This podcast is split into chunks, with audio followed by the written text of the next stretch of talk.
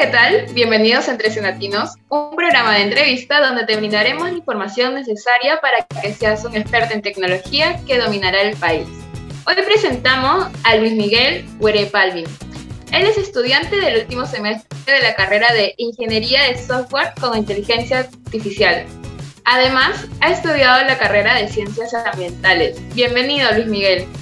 Eh, gracias, por la por la presentación. Este, estoy muy emocionado ¿no? de formar parte de, de este, Senati. Eh, la verdad, este, esos tres años en Senati ha sido eh, llevarlo acá en el corazón y, bueno, gracias, gracias por la entrevista. Gracias a ti por participar entre Senatinos, así que vamos a dar inicio a las preguntas. Sí, está bien, comencemos. ¿Podemos considerar que la carrera de inteligencia artificial es una fuente de ingresos en el país? Sí, sí, este, eh, y la puedes verificar, no solamente considerar, y la pueden verificar, este, eh, yo recomiendo a, varios estudiantes en de la carrera de, ingeniería de software o artificial y a las demás carreras como Internet de las Cosas, eh, mecatrónica o, otra carrera involucrada, a entrar a las páginas primero como curiosidad de las eh, de los supermercados. Eh, ir a sus contactos los números de contacto y tú empiezas a interactuar y sin darte cuenta estás interactuando con un bot. Y un bot pertenece al área de inteligencia artificial. O sea el bot eh, está interactuando contigo como si fuera una persona. Y recién te das cuenta cuando tal vez ya has realizado la compra o tal vez no te has dado cuenta, pero les invito a, tener ese, esa curiosidad de, los supermercados que hay en todo el país o casi en la mayoría de, regiones. Eh, interactuar con los contactos de, de compra online, ¿no? Y, van a ver que se va a encontrar una sorpresa y que los bots económicamente la están rompiendo. Así que no perdamos la oportunidad si alguien, si alguien en su, en su localidad tiene un restaurante, practíquenlo si está en diferentes regiones y, y practíquenlo, ejecútenlo y van a ver, eh, yo tengo la experiencia, no sé, bueno, lo voy a decir, la, la, este, mixtura acá en, en Pucallpa. Este, estaba por lanzar justamente su bot. entonces, este, entonces, este, la verdad, para mí es, eh, es me siento eh, muy emocionado cuando hago proyectos eh, tanto a baja escala como a gran escala, porque siento que de todos aprendo algo.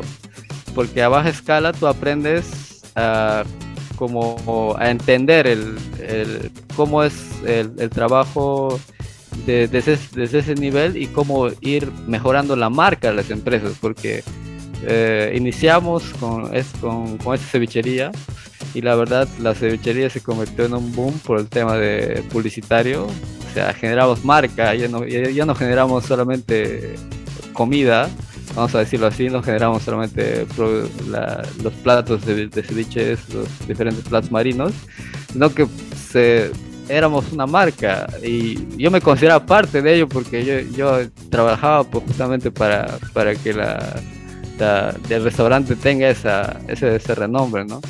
Y la página fue creciendo, fue creciendo, bueno, poco a poco ese echaría Rosado Mistura está creciendo, ¿no? Y esperamos que esa pequeña experiencia que yo tenía con ellos, pues así también varios compañeros lo repliquen y practiquen. Y eso lo pueden llevar, como también lo pueden llevar a, los ministerios, lo pueden llevar a la, empresa privada, que en, en diferentes industrias y lo van a ver que, va a ser, va a haber un reto en cada una de las industrias. O sea, cada una de ellas es diferente, así que en cada una de ellas hay un reto diferente. Sí. No, es que la verdad es que sí está súper interesante y también me has hecho acordar eh, que depende de cada uno ver este los pequeños problemas que hay que muchas personas a veces no se dan cuenta o le temen a la innovación. Entonces lo que tú estás haciendo desde Pucallpa lo puede realizar eh, cualquier compañero o compañera desde sus diferentes regiones.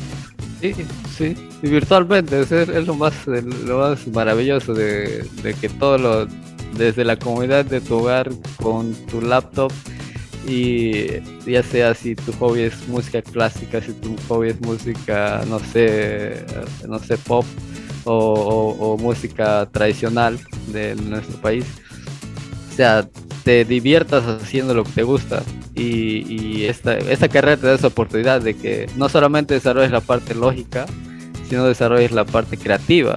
O sea, ¿cómo soluciono un problema? ¿Cómo, ¿Cómo hago que el cliente no presione o no escriba ni una palabra y compre el producto. Yo quiero que el cliente compre el producto, o sea, con la menor cantidad de, escritura y la menor cantidad de clics. Entonces, pues ahí está la, la, el reto, ¿no? ¿Cómo hacer eso? Entonces, en base a eso genera también la cantidad de vistas que puede tener una página, un fanpage, un este y, y la verdad es una, eso es una cadena de, dominó, ¿no? O sea, empiezas con una, avanzas con otra y se empieza a generar una cadena bien bonita donde si logras tumbar unita, pues se genera un, un desenlace bien, bien, bien desarrollado, con marca, con prestigio. Y la verdad, este, no te van a llamar de una, te van a llamar de un montón de restaurantes si es que te dedicas a esa área. y te, te va a llevar, si logras eh, acceder al ministerio, te van a decir cómo, cómo, cómo puedes mejorar los servicios en los ministerios, los trámites burocráticos que hay a veces en demora de, los trámites. Muchas veces decimos, pero ¿dónde pago? La pregunta simple, ¿no? ¿Dónde pago mi, mi ticket que me dan, que, me han dicho que tengo que pagar? ¿Dónde pago? ¿Cómo hago? Esa respuesta está en el bot. pero este, ya no estás como que este eh, no hay alguien que está estresando en responder las preguntas muchas veces porque siempre se encarga una persona de, la, del área de comunicación de responder un montón de preguntas que, que un bot al, simultáneamente lo puede estar resolviendo con 20, 30 personas al mismo tiempo. Entonces, eh, es por esa parte creo que hay, hay mucho por hacer en, diferentes eh, regiones. Yo lo he hecho en Campucalpa lo estoy intentando replicar también en, mi lugar de nacimiento en Concepción, en Junín. Eh, a ver, vamos a ver cómo me va, pero ahí, ahí, también estoy, es un reto para mí también este, cambiar la forma de pensar, porque en, en Calpa, digamos, la, hay que tener bastante cuidado con la, vamos a decir, con la interculturalidad que hay.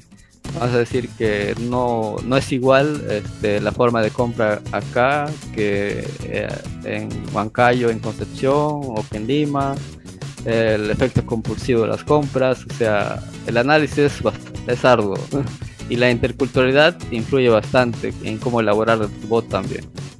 Entonces, eh, la verdad, sí, se puede, es una fuente de ingresos que están perdiendo, chicos, están echando. la verdad, eh, eh, y lo voy a ser sincero, ¿no? Eh, para mí yo lo hago como hobby en esta última parte de mi semestre y, me está generando unos ingresos adicionales a, a, mi otra carrera de ingeniería ambiental, pues, ¿no? Entonces, como que, como que tengo ingresos este, que ya están superando mi, lo que superaría un sueldo, ¿no? Entonces, pero um, siempre siendo respetuosos y, trabajando con mucha ética profesional. Eso sí creo que debe ser primordial. Genial, Luis Miguel. Y coméntanos algún proyecto que tú hayas realizado. A ver, un proyecto más. A ver, este... Un proyecto más.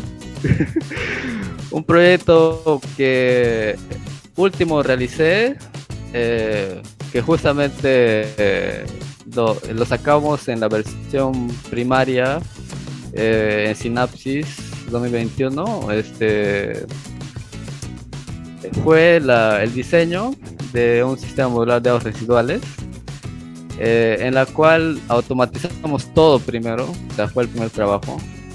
Y justo ahora, justo ahora, automatizar quiero decir que eh, utilizamos microcontroladores este, en este caso no de MSU, eh, SP8266, que, que son fabulosos para trabajar el tema de automatización.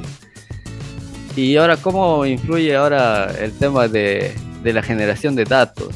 O sea, justamente ahí viene el tema.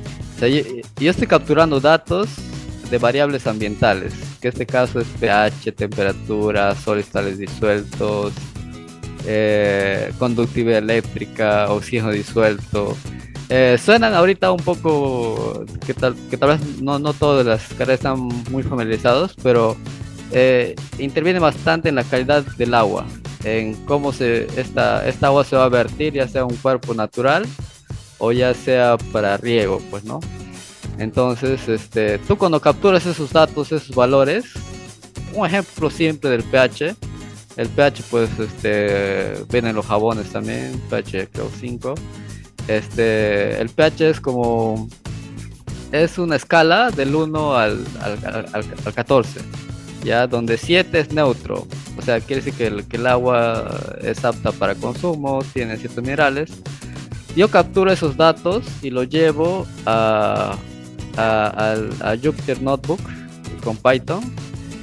Y lo que pero cómo lo he capturado ahí viene ahí viene justo en la etapa que estamos ahorita. Eh, eh, justamente lo que hace el internamente el bot es captura el, el dato interna y externamente tenemos el, software desarrollado con IBM también. Mandamos el, parámetro de pH temperatura eh, eh soles totales un disuelto y esos datos son este, tratados o, modelados en Jupyter Notebook mediante gráficas. Eh, analizamos los datos, verificamos eh, la fiabilidad de los datos y la corrección de los datos. Ahora hay que corregir los datos.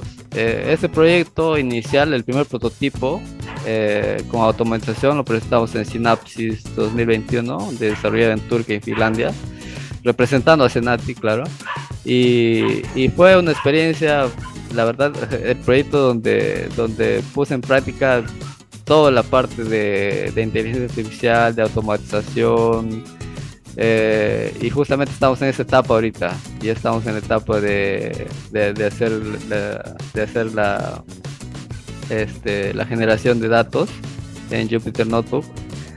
Y la verdad, tener esos datos, analizarlos, Ahora, y que esos datos lo pueda tener una, una, empresa de reciclaje pequeñita que, genera residuos líquidos.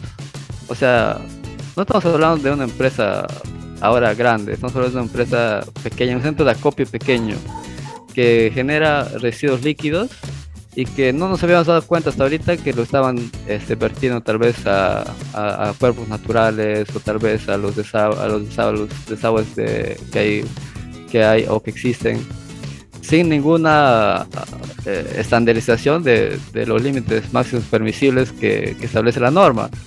Pero con este proyecto lo que buscamos es que no sea así, que sea de bajo costo, sea de fácil acceso este sistema de, de aguas residuales, utilizando toda la parte tecnológica y que sea low cost.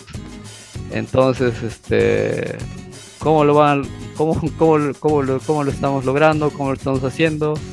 Eh, la verdad es interdisciplinario, trabajamos este, ambientales, en, trabajamos el área de, ingeniería de software, eh, trabajamos área de electricidad porque se utiliza en los, en los módulos.